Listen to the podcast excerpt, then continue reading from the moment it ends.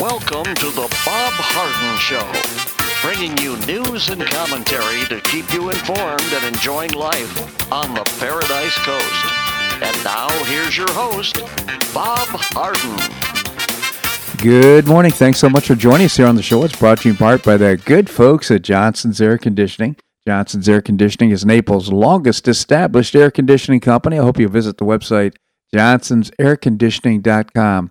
Also brought to you by Life in Naples magazine. Be in the know and stay up to date by reading Life in Naples. To find out more, visit lifeinnaples.net. We have a terrific guest for today's show, including William Yeatman, Research Fellow at the Cato Institute. We'll be talking about current events. We'll visit with uh, Gary Ingold. He's the president and CEO of the Community uh, Pregnancy Clinics. Great organization, doing great work right here on the Paradise Coast and all over Florida. We'll visit with Sharon Kenny, the author of Where Should We Eat, and Dave Bego, uh, the author of The Devil at Our Doorstep, will be joining us as well. It is December the 11th, and on this day in 2008, financier and crook Bernie Madoff was arrested in New York City uh, in his apartment and charged with masterminding a long running Ponzi scheme, later estimated to involve around $65 billion, making it one of the biggest investment frauds in Wall Street history. He was born in Queens, New York, founded a small trading firm bearing his name in 1960. The business was established in part with money made earning working as a lifeguard. Two decades later, the firm, which helped revolutionize the way stocks were traded, has grown into one of the largest independent trading operations in the securities industry, and he and his family lived in a life of luxury, owning multiple homes, boats, expensive art, jewelry, all that type of thing. In other words, he was a successful and uh, effective businessman uh, based on the success of his legitimate operations, he launched an investment advisory business as part of his firm and the, built a business uh, by the 1980s that became the Ponzi scheme, in which he later uh, paid his earlier investors with funds received from more recent investors. For years, clients of the business were sent account statements showing consistent high and fraudulent returns. Potential new customers clamored for his investment to invest their money in his business. However, in 2008, with the U.S. economy in crisis, the financial swindle began to fall apart and his clients took money out faster than he could bring in fresh cash. On December the 10th, 2008, he revealed to his brother and two sons who worked in the legitimate art of his business that his investment advisory business was a fraud and nearly bankrupt. Madoff's son turned in their they, sons turned in their father to federal authorities, arrested him the next day.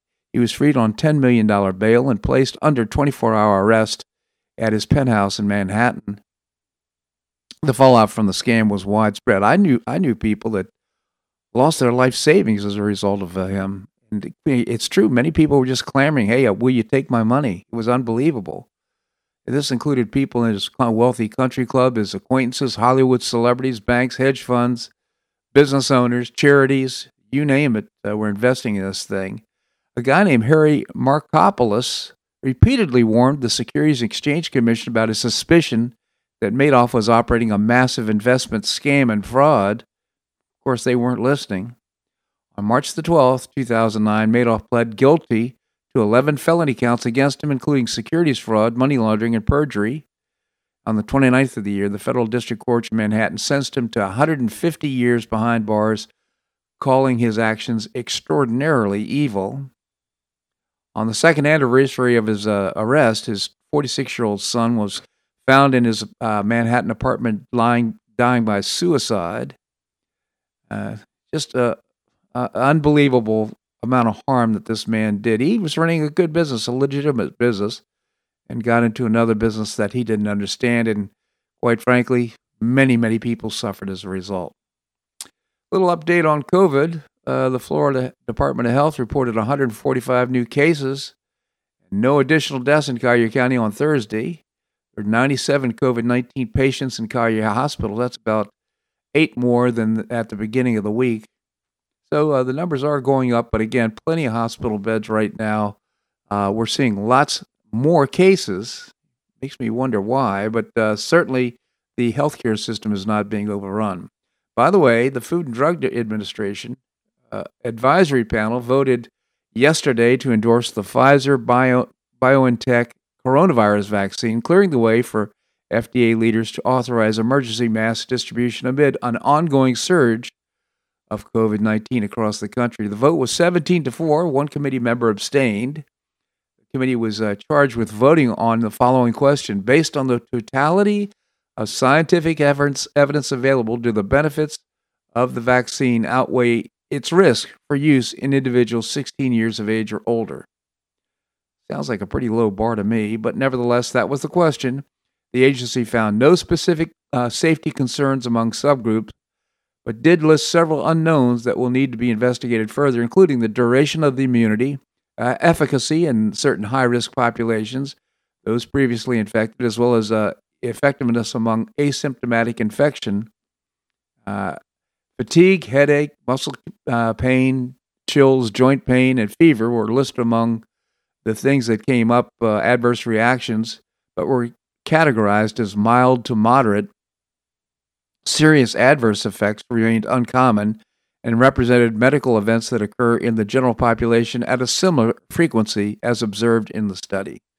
So it's off and running. Now they're starting the whole delivery process, logistics, as they say, and uh, the uh, vaccine is going to be uh, spread around uh, the nation.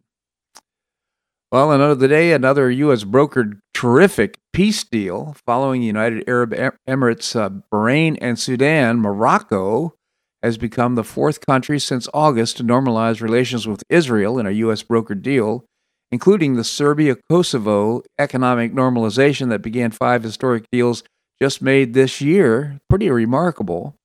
Israel and Morocco have agreed to normalize relations. As part of the deal, the U.S. will recognize Morocco's claim over the disputed Western Sahara region. Trump said Israel and Morocco will restore diplomatic and other relations, including the immediate reopening of liaison offices in Tel Aviv and uh, Rabat, and the eventual opening of embassies. Uh, U.S. officials said it would also include joint overflight rights for airlines. The White House said Trump and Morocco's King Mohammed V, I guess it's the sixth, have agreed in a conversation that Morocco would resume diplomatic relations between Morocco and Israel and expand economic and cultural cooperation to advance regional stability. U.S. will also recognize the country's claim over the Western Sahara, which is this is all great news. Notice that just uh, right now, as things are beginning to normalize, it's going to increase trade. It's going to have a terrific positive impact on the Middle East. Question Is the Middle East now becoming the most peaceful place, aside from Iran, in the globe? It's kind of interesting. Anyhow, uh, congratulations to the Trump administration and for pulling this off, gaining peace in the Middle East. Well, according to a New Yorker, 87 year old Democrat Dianne Feinstein is seriously struggling, and her cognitive decline has been evident for several years. interesting timing for this New Yorker story, as it's been revealed that many San Francisco politicians were targeted by Chinese spies. In other words, I mean, she had she's uh, had this driver from China for 20 years. He's a Chinese spy. Uh, and now they're saying, well, she's seriously struggling with her memory. One of Feinstein's former aides came to her defense and said rumors of her cognitive decline are greatly exaggerated.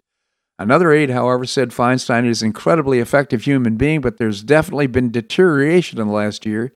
She's in a very different mode right now, she said. She was elected to the Senate in 1992, and with one year, a Chinese spy was put on her payroll.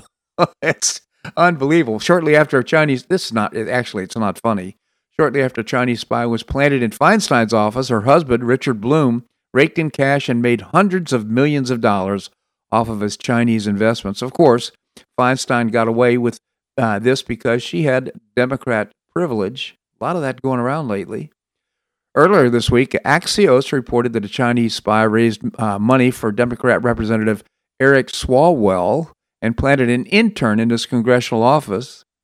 The Chinese national name Fang Fang, or Fang Fang, I guess it's Fang Fang, aka Christine Fang, targeted politicians in California between 2011 and 15 at the direction of Chinese international spy agencies and even had intimate relationships with two Midwestern uh, mayors on the matter.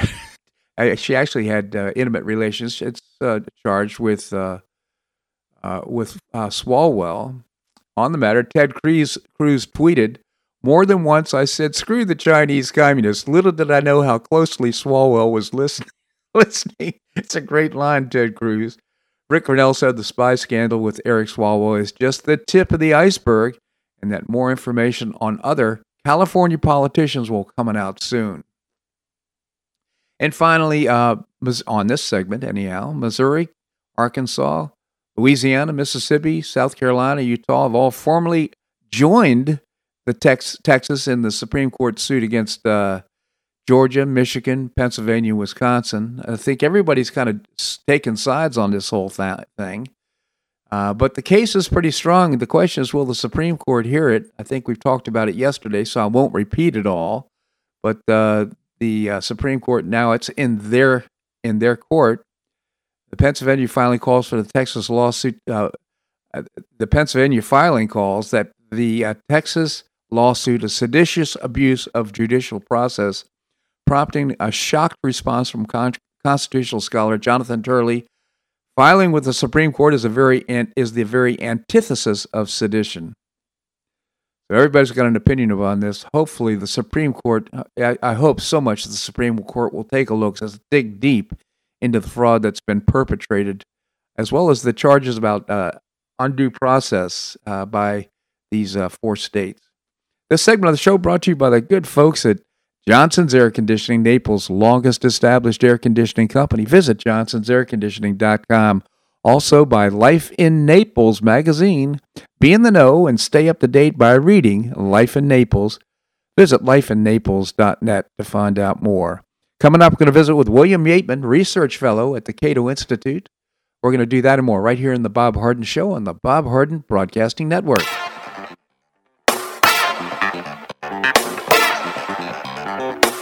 Stay tuned for more of The Bob Harden Show here on the Bob Harden Broadcasting Network.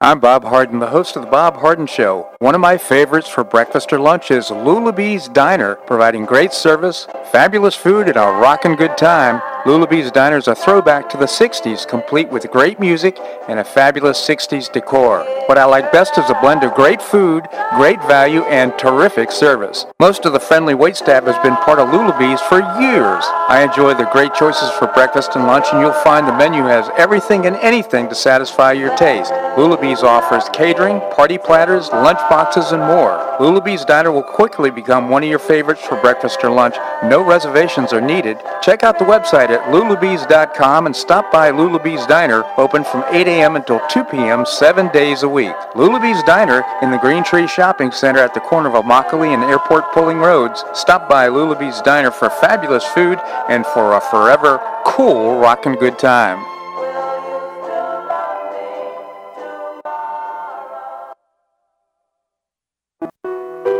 Did you know St. Matthew's House operates the only emergency homeless shelters in Collier County? St. Matthew's House provided more than 500,000 hot meals to those in need last year, and since 2010, 527 men and women have graduated from the St. Matthew's House Justin's Place Addiction Recovery Program. For over 30 years, St. Matthew's House has provided innovative solutions to fight homelessness, hunger, substance abuse, and poverty in Southwest Florida. And you can help St. Matthew's House in this life-transforming work by patronizing the St. Matthew's House thrift stores, Cafe M25, car wash and detailing center, and award-winning catering operations. For more information, visit stmatthewshouse.org. That's stmatthewshouse.org. St. Matthew's House is a 501c3 not-for-profit organization and does not solicit government funding.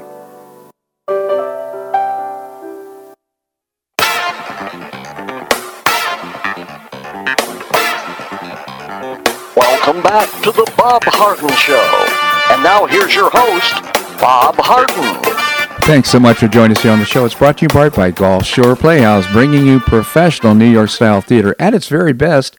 You can find out more by visiting gulfshoreplayhouse.org. Coming up, we're going to visit with Gary Ingold. He is the president and CEO of the community pregnancy clinics right here on the Paradise Coast and across Florida. Right now, we have with us William Yeatman. He is a research fellow at the Cato Institute. William, thank you so much for joining us. Thank you so much for having me on, Bob. Always a pleasure. And William, tell us about the Cato Institute. You bet. Uh, we're a think tank here in Washington, D.C., and we're dedicated to advancing the ideals of a free society at every level of government. Cato.org is the website. Terrific organization. So finally, uh, Emmett Sullivan, the judge in the Michael Flynn case, said no mas. Maybe you could give us a summary of this whole thing. Well, unfortunately, it, he didn't just say no mas.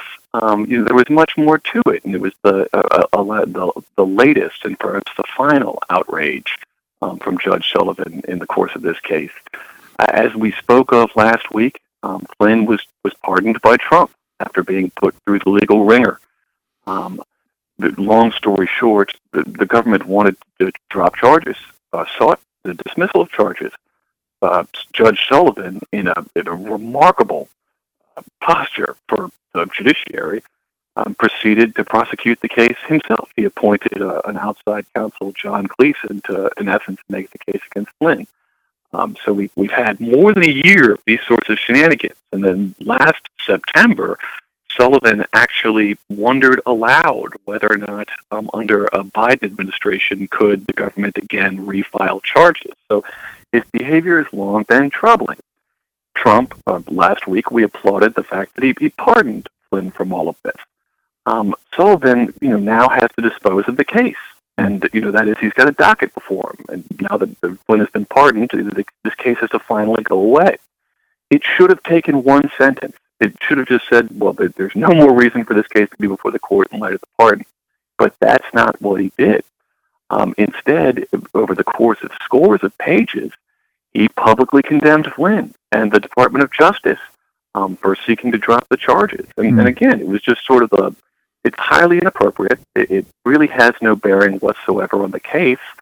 Um, alas, it's par for the course for how he's mistreated Flynn for you know, many years now. Yeah. Uh, just as a, a footnote, though, uh, the he handled the case in Alaska, so if I'm not mistaken, and uh, re, uh, said that there was judicial prosecutorial prosecutorial misconduct in that case uh, after the election. It makes me wonder if these, these in other words, uh, he he did the right thing, but after he could have done it a lot sooner, uh, but he he waited until after the election. This guy is politically active, in my opinion. He's. I think you're referencing Ted Stevens, the yes. Alaska senator, and, and the, uh, the cloud of the accusations against him. Um, no, you're exactly right. And what, while I've, I've said this repeatedly regarding Judge Sullivan in, in our many conversations, I'm loath to impugn the motives of an Article Three judge but his behavior, um, uh, it actually lends credence to, to, such theories because his behavior has been so improper and bizarre, yeah. even um, throughout this entire ordeal. Well, uh, so let's move on. Uh, that's unfortunate, but the the election litigation right now, things are uh, moving to the. It feels like the kind of the final minute, the final hour in the in the uh, in a game, if you will, to use an analogy. Uh, what are your thoughts about the Texas peti- petition and everything that's going on? Well, it, it's. I think to, to, continue with your metaphor, if it's the final seconds of the game, um, then I would say the Republicans, or you know, those entities seeking to, to uh, reverse the election results or, or, to have a different election result, I'd say they're down by at least three touchdowns. Um, you know, that, that it's looking unlikely, and this latest lawsuit um, was filed by Texas. It's actually not a lawsuit yet. They were asking for permission from the Supreme Court to file a lawsuit mm-hmm. against four states Wisconsin, Pennsylvania, Georgia, and Michigan. And the allegation is that these states, uh, in, contra- in, uh, in conflict with the Constitution, failed to follow their own election laws for the presidential election. Um, I'll, I'll note this 17 other states joined on, as did 106 GOP lawmakers, and as did the President of the United States. Um, so, the, and it's a well written opinion. I mean, it's a good piece of legal work. Mm-hmm. Um, I, the, the, Supreme Court, um, shortly after it was filed, ordered an expedited briefing. That, that is, asked uh, the, the states that were being, that Texas was asking to sue, asked for them to respond, and they did so with um, an inflammatory brief or a series of inflammatory briefs. Long story short, this is uh, not notwithstanding the impressive legal work behind it.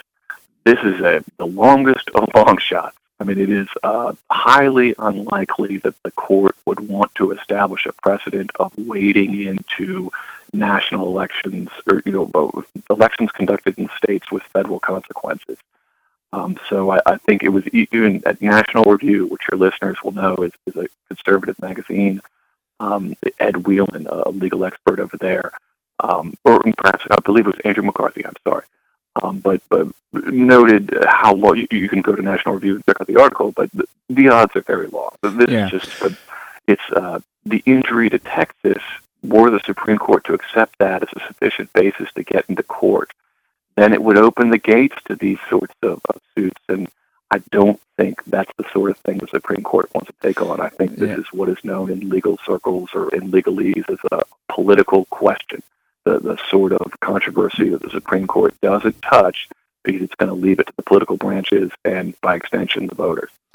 Yeah, and that's my concern. Uh, that uh, and yet there has been massive fraud. You know, from my point of view, of course, I've I've uh, uh, from what I see, there has been massive fraud in this, and it's systemic fraud. And my hope is, I was hoping that the Supreme Court would hear this. I hope they still will, but I certainly understand your point. There are still cases pending in um, uh, state uh, or federal courts.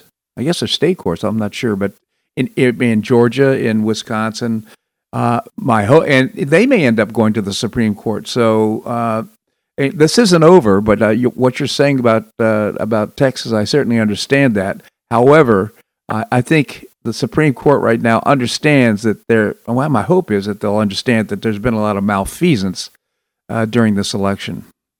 Well, I, will speak to that, and we've noted this before about how courts are the ideal fact-finding venue in this country. Mm-hmm. Um, I don't think um, it's, it's perhaps even worth the turmoil that would be caused by by disputing the election by throwing that to the courts.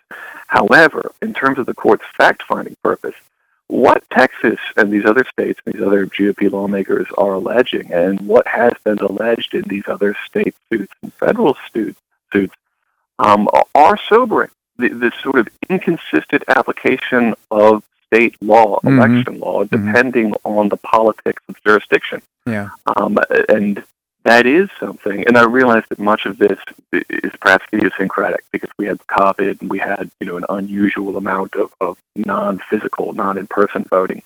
Um, however, this is striking. Um, and, and I, I, do hope that it, even if not yet the Supreme Court, that this does draw attention to, does shine a spotlight on uh, what does appear to be these are you know plausible allegations, and I'm not uh, you know, weighing in on, on their truth, but I am saying um, often where there's smoke, there's fire, and uh, the, I do hope this is something as a country, and in particular state by state, um, that that uh, policymakers look into because yeah. it does.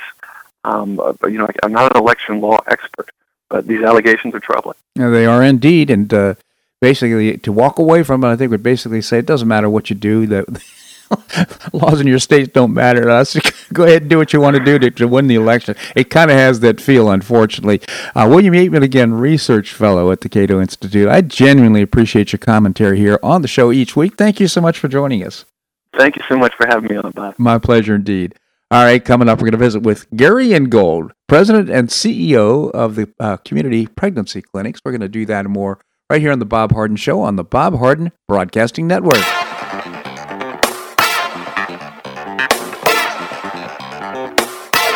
Tuned for more of The Bob Harden Show here on the Bob Harden Broadcasting Network.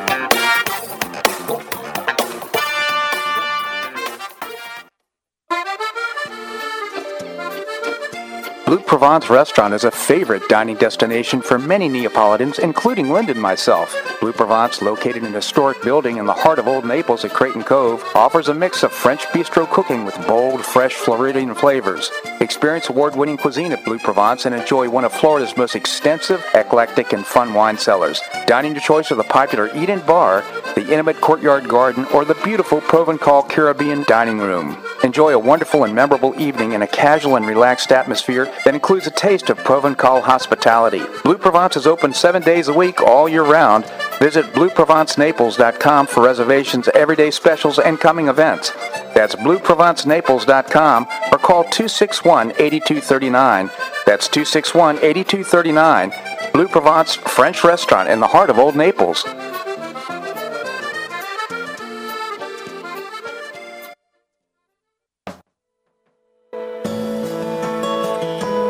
Gulf Shore Playhouse is passionately committed to enriching our cultural landscape by producing professional theater to the highest artistic standards and providing unique educational opportunities to folks in a spirit of service, adventure, and excitement. Over the past 15 years, the Playhouse has expanded immensely, outgrowing its current facilities. With dreams of expanding even further in order to better serve the community, broaden the economic impact, and strengthen the cultural fabric of our region, it's time to build and move into a new home.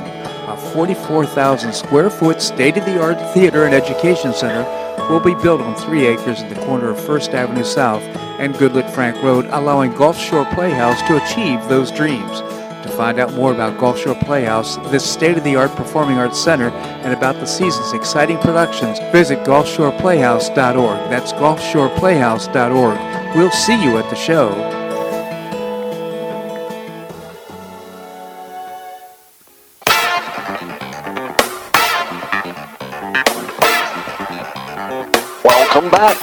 Bob Harden Show. And now here's your host, Bob Harden. Thanks so much for joining us here on the show. It's brought to you in part by the Foundation for Government Accountability, creating policies and programs to get able bodied folks off of welfare and back to work. It's a moral imperative, and you can find out more by visiting thefga.org.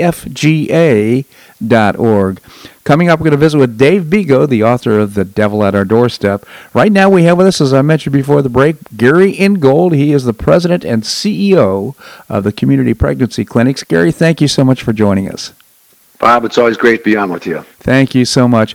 Uh, you've been around for a lot of years. Maybe you can tell us about the great organization, uh, the Community uh, uh Pregnancy Clinics, and the work that you do. Sure. always, always one of my favorite subjects. Uh, we've been around now for, for, over 45 years. We're a life affirming organization that helps women with uh, that are facing an unplanned or unwanted pregnancy, and they are in that decision mode. And, and we are certainly a pro life organization. And but um, the way we uh, bring the women in, the, the, when they come in our doors, the whole thing is about treating them with dignity and respect and compassion and, and mercy. We have a mercy model in which we approach them with, and uh, all of our services are free. We have an we have an ultrasound machines, free counseling uh, material services that they may need. We've got uh, all kinds of qualified uh, referrals that we can send them to if we can't take care of them in, the, in their situation. Uh, but it's a very positive atmosphere, and, and really what I'd like to, you know, I think what I'd say is that community pregnancy clinics is it's, it's really uh, makes hope possible for many many families throughout Florida that uh, not sure about, their decision about uh, life. We do hope always that they will choose life. The ultrasound machine has done a great great thing for us. It's saved many many babies. It's I call it the magic machine. Yeah. And when they see that child, they they they know that there's a baby within the womb, and they choose life in most cases. Yeah, kind of the context for this is uh, you find a young person who there's an unwanted pregnancy. Uh, mm-hmm. and uh, nowhere to turn, perhaps have feeling a sense of shame. There's all kinds of things that are, you know, it, you really need an organization that will support you and help you with good information, right. as opposed to going to, for example, Planned Parenthood, where the first reaction is, well, we can take care of that. Right. Right, right, right. Yeah, I, I, think that's the biggest thing is that we've placed our, our also replaced all of our clinics such that they're in the uh, they're in the, the line of fire. Uh, most of our clinics are right across the street from Planned Parenthood or very near it, mm. uh, and we uh, we have a very uh, positive atmosphere. We try to keep it uplifted. Uh, in the sense that, when, like you said, the self-esteem of, of the young lady is so important to us. That that's why we've got prof- professional medical staff. We're overseen by three medical professionals, uh, OBGYNs, who read all of our ultrasounds. Um, we're able to uh, allow these women also that uh, give them proof of pregnancy if they qualify for Medicaid. And we can and immediately right after they can leave our doors, they can start over and get prenatal care over at emergency emergency center, et cetera, one of the places in town. So yeah. uh, everybody always wants to say that. Well, what are you doing for them after you after you uh, find out that they choose life? There's tons of stuff we're doing for them because there's so many people out there wanting to help uh, these ladies. Yeah, absolutely. And of course, uh, I've been to the annual uh, Save a Life uh, meeting, uh, several mm-hmm. of them actually. Seen some great right. speakers, as a matter. We'll talk about that at the end of the segment here. But uh, you know, you see some of these babies, and they're you know they're alive, they're healthy, they're and their families that good things happen afterwards, and it's it's just really a blessing. It's a wonderful thing to see. Now, I understand sure. that you got a, a wonderful event that happened in the Sarasota area, uh, an organization that raised money for an ultrasound. Yeah, actually, was at the University of Florida, our, our new uh, clinic that we have there. And uh, what was the bright spot of this whole thing is that we uh, we were in need of an ultrasound there, and the Knights of Columbus there, the the young men, uh, uh, thirteen nine hundred actually, that was the council. They saw the need for us to have an ultrasound machine, and they went out and and raised the money, half of the money, and the Knights of Columbus and, the, and Supreme then uh, uh, you know double it up, and we were able to get our new ultrasound machine in there. We had a great, great uh, event where uh, Bishop uh, uh, Felipe Estevez from the Diocese of St. Augustine came over, did the blessing of the ultrasound. the other great thing is that EWTN came in, Eternal Word Television Network, that you can see on television at night, and they filmed it all, and it got on nationwide and uh, was able to promote the the, the life uh, affirming organization that we have there. But the ultrasound as I told you at the beginning, it's, it's just magic. And these young men stepped forward like men should do. And um, they raised that money and, and they got us that machine. I'd like to point out one thing, too, is that at that, uh, we had several speakers there. One was Scott O'Connor, who was the Grand Knight for the state of Florida, but also uh, State Senator Keith Perry. And I want to give a shout out to him mm-hmm. from District 8. He's a, he's a pro life uh, individual, and he got up and he made a little small speech. And and uh, it was very, very uh, affirming. And uh, Bishop Estevez just thought it was great the fact that uh, you know religious uh, people can get together with uh, politicians and, and really make things happen in the pro-life movement. great things indeed. Now. I'd like to point out also that you're very proactive. In fact, you have activities on campus to help kids understand, take responsibility, and understand the, the consequences of, of careless actions. Yeah, we, we, the, we have a program called uh, it's called Share, but Sexual Health and Relationship Education. So what it does, it talks about the, the beauty of human sexuality versus uh, you know everybody looks at it as a dirty thing all the time. It's not. Human sexuality is a beautiful thing. Uh, you and I, Bob, wouldn't be around if uh, we didn't have our parents do something that was very beautiful, right? right absolutely. And that was to have us. And so what we do is we go out and we uh, go to different high schools, we go to different colleges, even the through the seventh and eighth grade, uh, and obviously we temper all of our, our conversations uh, based on the age group. But it's just to get that word out there that there are consequences. That if you you get involved, uh, you could end up getting sexually transmitted infections, which could just make it, your life terrible and miserable. Uh, and then the other thing would be the fact that uh, unfortunately you maybe uh, get someone pregnant, and then you've got another life-changing thing that you've got to deal with. So we're hoping to get out in front of the, these young men and women so that they know that there's consequences, but at the same time, there, there is beauty in the sense of of what uh, good human sexuality is all about. Absolutely. You know, I had the uh, privilege of uh, uh being at the last few events, probably the last four or five uh, events, annual mm-hmm. events that you've had. Had a chance to see Mike Huckabee, Tucker Carlson. got a great event coming up in February. Maybe you could tell us about it. Yeah, we are so very excited. Tim Tebow's coming in, and, and of course, with our new campus uh, clinic on the University of Florida, there it's it's appropriate. Uh, he's coming in on February 27th, and he'll be at the Hyatt Coconut Point uh, in Bonita Springs, and uh, we're going to be able to fit about 700 people in a in a uh, uh, in the uh, one of the rooms up there, and it's going to be very safe as far as main, maintaining all the the COVID regulations and protocols. but it's going to be a great event, and um, that's on February 27th at the Hyatt Coconut Point. Tim's a great, great speaker, and one of the things he always says is, "I'd rather." I'd rather uh, uh, save a baby than than win a Super Bowl, and I think that says a, a lot for his um, uh, who he is and uh, and what he's going to be like on that evening. So we welcome all of you to uh, communityforlife.com, communityforlife.com. You can find out more information, or you can uh, uh, contact uh, our development director at 239 262 6381, and we'll take care of you. But it's going to be a great evening, and and uh, we hope that all of you will uh, uh want to partake. It would uh, so. Um, just give us a buzz. Yeah, no, absolutely. Uh, Linda and I will be there for sure. I always look forward to it, especially to have a, a special message from uh, Tim Tebow. It's going to be very exciting.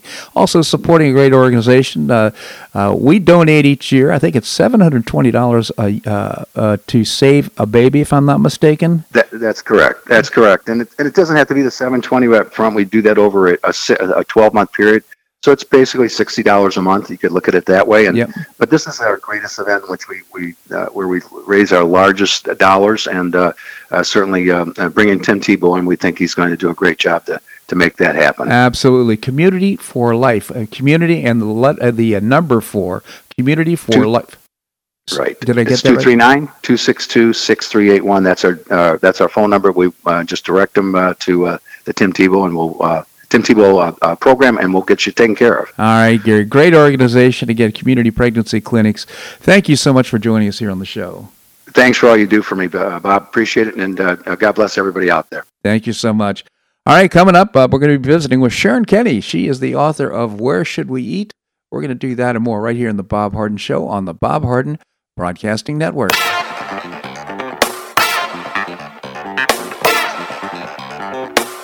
Stay tuned for more of The Bob Harden Show here on the Bob Harden Broadcasting Network.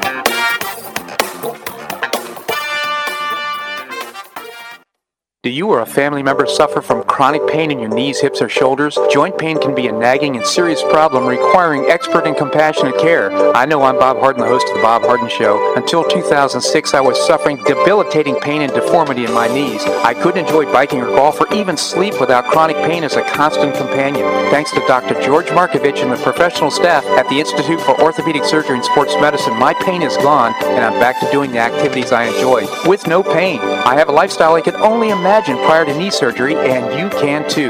Call the Institute for Orthopedic Surgery and Sports Medicine. They will thoroughly evaluate your condition, provide personalized, state of the art treatment, and help you relieve your pain and get back to your active lifestyle. At the Institute for Orthopedic Surgery and Sports Medicine, your care will be professionally managed through every phase of your recovery. For an initial consultation, call the Institute for Orthopedic Surgery and Sports Medicine, located off Tamiami Trail in Bonita Springs, at 482 5399. That's 482 5399.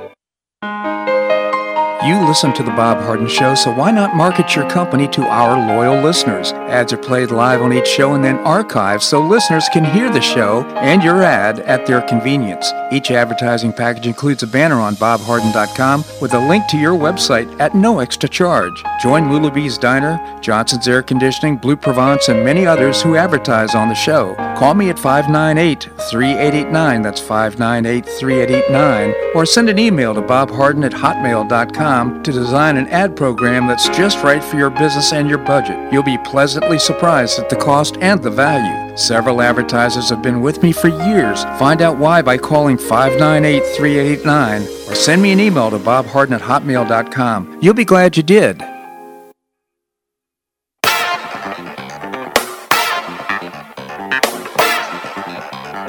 Welcome back to the Bob Harden Show.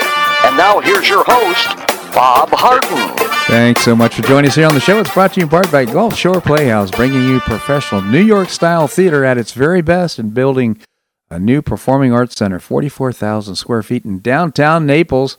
You can find out more by visiting gulfshoreplayhouse.org. Coming up, we're going to visit with Dave Bego, the author of The Devil at Our Doorstep. Right now, we have with us Sharon Kenny. Sharon writes commentary for on uh, news, on uh, entertainment, dining, and travel. She also had, wrote a book. It's a terrific book. It's called Where Should We Eat? Sharon, thank you so much for joining us. Hey, good morning, Bob. Calling from beautiful downtown Miami this morning. Downtown Miami. So uh, here we are. We're kind of going into the Christmas season and uh, New Year's, and uh, so uh, always look to you for advice on what's going on and how to how to get it arranged. What's going on? Well, there's lots. Uh, you know, if you missed there uh, last week, downtown Fifth Avenue was closed for a couple of nights for Christmas on Fifth, mm. uh, where they did the tree lighting and stuff. It looked amazing. All of the restaurants spilled out onto the street. They had the Christmas tree lighting. They had a an actual ice rink mm-hmm. in downtown Fifth on Fifth Avenue, which is pretty cool. Um, and a lot of people came out. A lot of people um, seemed like it was a wonderful experience. Yeah. I am avoiding these large events right now. I've had now seven close friends in the past two months that uh, have had COVID. Mm. And uh, so I, I feel like it's the end of World War II and Hitler is dead. The Japanese haven't surrendered, but the war is over and I don't want to get killed. You know, I don't want to be one of the last people to get it. Seven people. Wow, that's amazing. Because you know, I, I do know uh, some folks that have had COVID nineteen, but uh, I have not uh, actually socialized with them. Uh, you know, during that period of time. In other words, uh, I know them, but uh, I don't have reason or concern about having gotten the disease or gotten the virus from them. How about you? Yes, I did have to quarantine for 14 days. Wow. Um, I had dinner with friends who's that had been at a wedding in St. Louis. All of the people that I know, all were exposed up north. Uh, no one got it here in Naples. Uh, Oh. They were all exposed. Uh, they were at events up north. Uh, this- in particular, the friends of mine who went to a family wedding in Missouri in the Ozarks at a lovely resort. The entire wedding party got sick. These 30 people on their side of the wedding, Wow. their family, all got COVID, including the bride and groom What a nice and, gift. Um, and their family all got it. All six people of their, you know, immediate family got COVID as a result. And I had had dinner with them the day after they got back, and so and they didn't know that they had were then positive, and they called me the next day. So I had to do 14 days of quarantine. wow. And you know, when you do it, when you are exposed like that, and I did get tested and I didn't have it, luckily, thank God. Um, but you, it's funny how your position changes from Sure. one of uh, is it defense to then offense. You know, you you feel like I don't want to get it, Yeah. but then suddenly it changed to I don't want to get anybody else sick. So, So uh, I put myself imposed my quarantine on myself because I didn't want to get anyone else sick. Yeah, so that's a great context to, to talk about. Uh, so, given all this, and uh, certainly I know you're going to be careful and you're concerned about other people's health as well as your own, how are you going to deal with the season?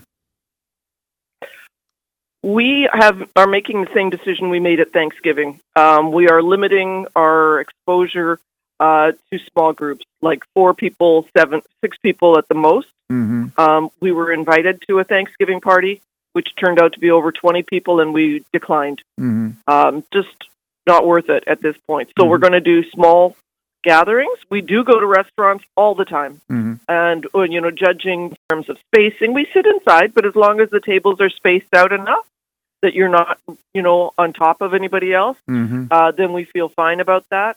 Um, so we do go out. We don't hide in our house by any means, and uh, we're and you know stores and stuff. We just wear masks.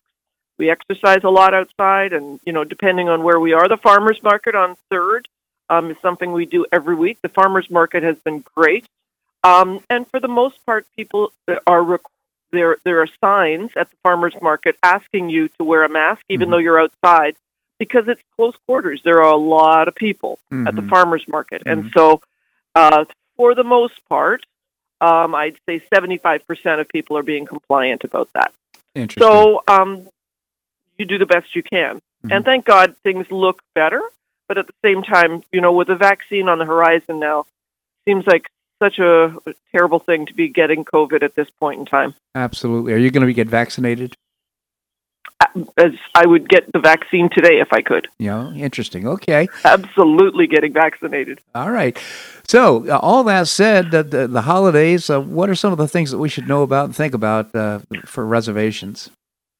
So things to think about. There are no fireworks this year. City of Naples has canceled the fireworks for New Year's Eve, so make your plans accordingly. I mean, that was a huge draw and something that, you know, people planned their New Year's Eve around. Right. But there will be definitely New Year's Eve parties. We've already started getting emails, and I think that uh, for most of us, um, you know, again, the smaller groups are going to be the norm. And I think restaurants that do have small, you know, have restrictions and have safe. Uh, for example, uh, Continental does a great job. Ninety percent of Continental is on the outside, and so um, I, I we were there for Thanksgiving, and they did an incredible job. I think places like that are going to be extremely popular.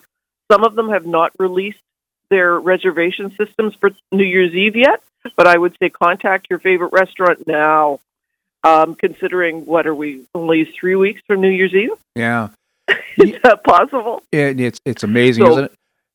Uh, yeah, I would say contact your favorite restaurant now, and if they haven't opened New Year's Eve reservations yet, find out when they do and get on that list because it will be, I say, very, very busy. Yeah, absolutely. It reminds me though, uh, Alexander's restaurant is terrific uh, stop. I think Alexander's been there for years. I think over twenty years now.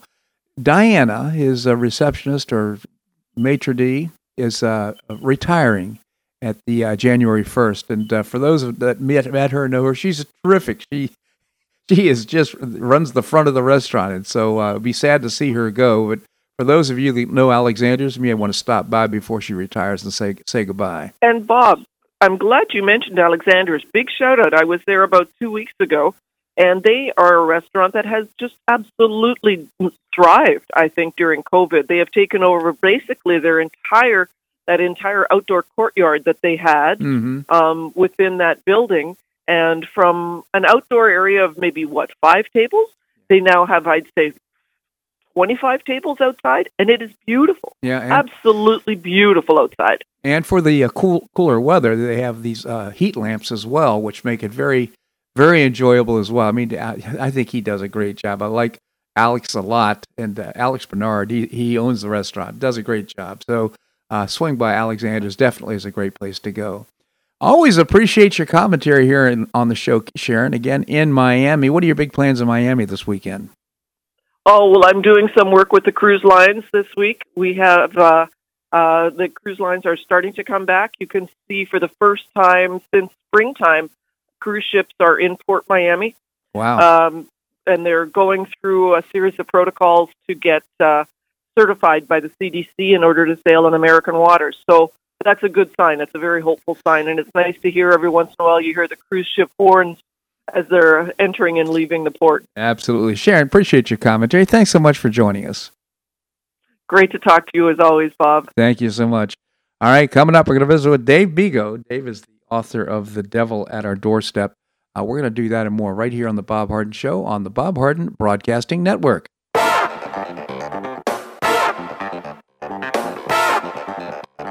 Stay tuned for more of The Bob Harden Show here on the Bob Harden Broadcasting Network.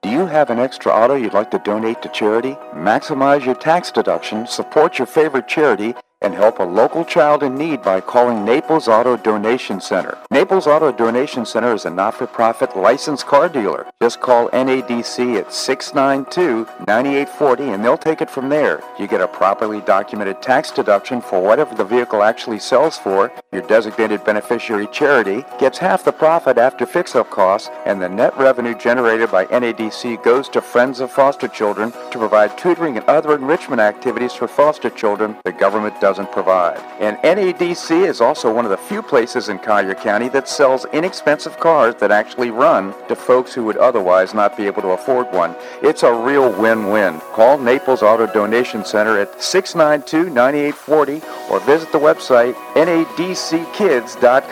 You'll be glad you did.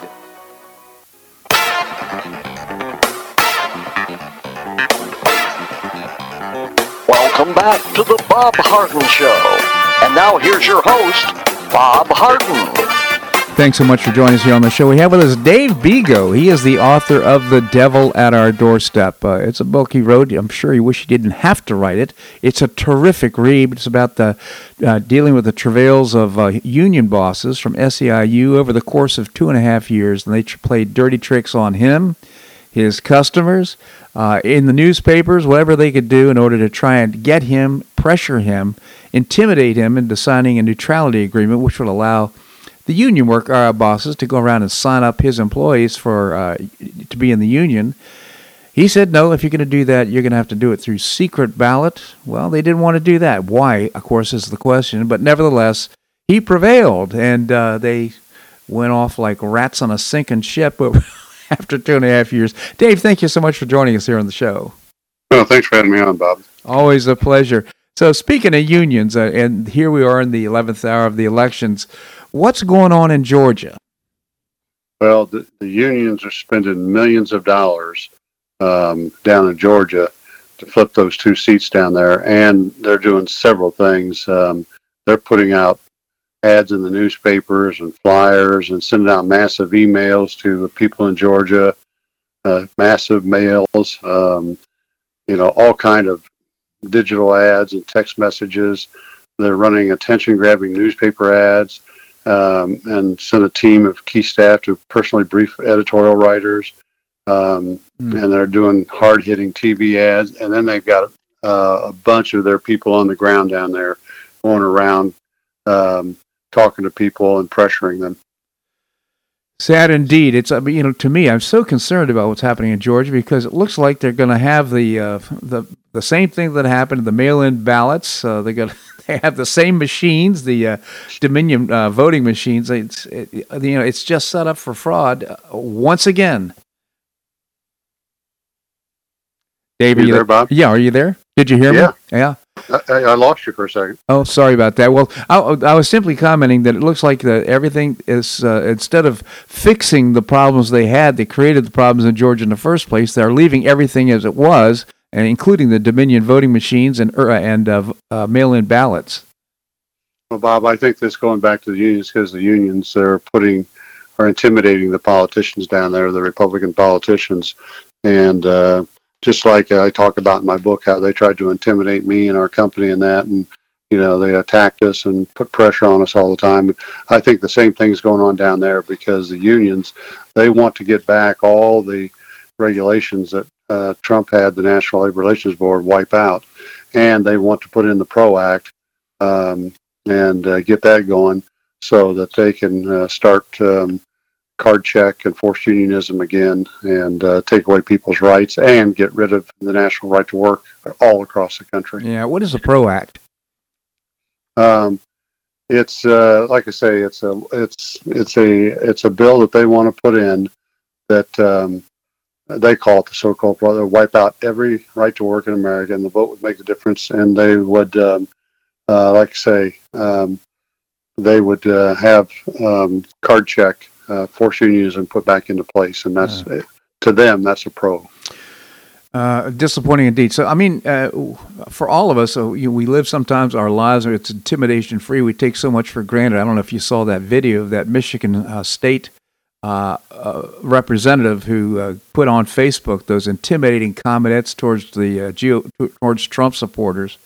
It was very, you know, she said, "We're going to come out and get you. You, you. you better walk lightly." Did you see that? No, I didn't see that, but it doesn't surprise me at all because she's controlled by the union up there. Yeah, well, you know, the fact that she's been reprimanded for it, but the point is that this is uh, this is another element of what that we don't see. There's uh, actual intimidation tactics, and I think it may have had something to do with uh, how the governor's behaving as well as the uh, the uh, uh, the attorney general up there. Yeah, yeah. Um, well, they they are they're. Um, always uh, the unions are behind all this because they spent uh, billions on the 2020 election, mm. and they're doing everything they can to make sure that this thing doesn't get um, overturned. And um, you know they're going to be up there. And, and Bob, again, if you go and read my book, The Devil at Our Doorstep, all the tactics they used against me, that's what they're using today um, across the country to get this election to stay in place and Biden president and and uh, get back their um, ability to go out and force unionizing people across the country yeah. and help the left overturn this and turn us into a socialist communist country. Yeah. You know, uh, there's the, now the information is leaked out that uh, Hunter Biden's being investigated, that James Biden is now being investigated. Makes me very suspicious of what's happening. Makes me wonder if perhaps if this uh, if in fact uh, there is a President Biden, if that occurs, if they're not setting the table to uh, oust him so that Kamala can take over. Well, Kamala or Obama behind the scenes, which I believe is, but uh, you know, Biden is putting people in, um, and um, you know, the, uh, Soros is also being putting a lot of pressure on Biden and he's he's got one guy that's uh, been part of the Soros, Soros group called Axios, and um, um, reported that there's a suggestion he could join the Biden administration, possibly as labor secretary. And the bad thing about this, he has past knowledge of labor unions, having worked for the Service Employees International Union, the SEIU, that I beat. Hmm. Well, uh, you know, you take a look at the lineup of the people that he wants to put in his cabinet, uh, quote unquote, President-elect uh, Biden. I'm I'm so hopeful that uh, we'll see that justice will prevail and the all the corruption that's gone on, perhaps through uh, these state uh, cases that are going on, and perhaps this Texas case in the Supreme Court. Uh, again, the the uh, Pennsylvania uh, case is still at the Supreme Court, and and I'm just hopeful that somehow, some way, justice will prevail because it would be very it'd be detrimental. We're, we just slide into socialism as quick as you could say "booscat" if in fact we end up with the president Biden. Yeah, I know. It's um, I, am hoping the Supreme Court stands up and does the right thing, and uh, you know these other all these other legal things are going to be brought in front of them. They stand up do the right things, and we, as you say, we get this thing overturned, and President uh, Trump gets his second term, and uh, we keep the majority for the Republican Party in the U.S. Senate. Absolutely, I know that uh, the Sidney Powell and the work that she's doing that's more long term. I think she wants to clarify, create, uh, and and uh, make sure that she completes even after the election, the cases, the pursuit of justice, and make sure that people, criminals who've been who've cheated in this election, and then she wants to correct the things that have been uh, that are wrong. But she could be helpful also in the uh, to retain Trump to give ju- justice to Trump as well. So I'm hopeful that uh, her work will continue. Yeah, I, I hope so too, and um, because uh, at the end of the day they just want to bring us down and uh, turn us into a socialist communist country and control us. And uh, people got to wake up and understand that if they do that, it's going to be an ugly livelihood for all people across this country. Absolutely. Dave Bego, again, the author of The Devil at Our Doorstep. I encourage you to visit uh, the website, com. You can also buy his book on my website at a nice discount, bobharden.com. Again, The Devil at Our Doorstep and of course at any uh, book purveyor as well. It's a great read. Uh, it's actually a very entertaining read because you can't make up the stuff that these people uh, do that's so evil. It's unbelievable. But uh, the same thing that uh, happened to Dave, it's the playbook for the Democrat Party right now, and uh, that's exactly how they behave. Dave, really appreciate your contribution here on the show. Thank you so much for joining us. Oh yeah, I just want to say one other thing real quick, Bob. Sure. Back to uh, socialism, communism. Remember, I wrote blogs for a long time, and after my second book, The Devil at Our Doorstep, came out, about I don't know three or four weeks after that, I wrote another blog called Communism at the Highest Level, because a lady in California sent me an a, um, um, an article from the Los Angeles Times that the SEIU are communists. They march in the streets of uh, California every year with the Communist Party, and people got to understand something. President Biden, before he got uh, inaugurated as president, uh, worked for the SEIU. Mm-hmm. Unbelievable. And of course, the guy that's running for the Senate in Georgia, he had uh, Fidel Castro at his church for a standing ovation. Unbelievable. Uh, again, Dave, thank you so much for joining us. Well, thanks. Have a great weekend. You as well. Thank you. Well, that's a wrap here in today's show. I hope you enjoyed it. I certainly did. I always appreciate your comments uh, and, and emails. You can send me an email at bobharden at hotmail.com, bobharden at hotmail.com. If you'd like to be on the mailing list for the newsletter I send out, uh, just put that in the email as well. Uh, on Monday, we're going to visit with Marc Schulman, the founder and publisher of HistoryCentral.com. Terrific website. We'll be talking about current global events uh, Larry Reed is a professor emeritus at the Foundation for Economic Education. We'll have a, a, visit with Larry as well as Jim McTague. He is former Barron's Washington bureau chief and author of a couple of murder mysteries, uh, Follow the Leader and Shake the Money Tree, set in Washington, D.C. Very entertaining books. We'll visit with Jim as well. I hope you make it a great day and weekend on the Paradise Coast or wherever you are. Namaste.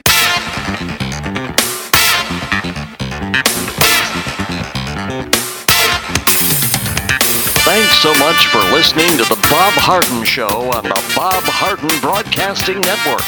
For more information and audio files of previous shows, visit www.bobharden.com.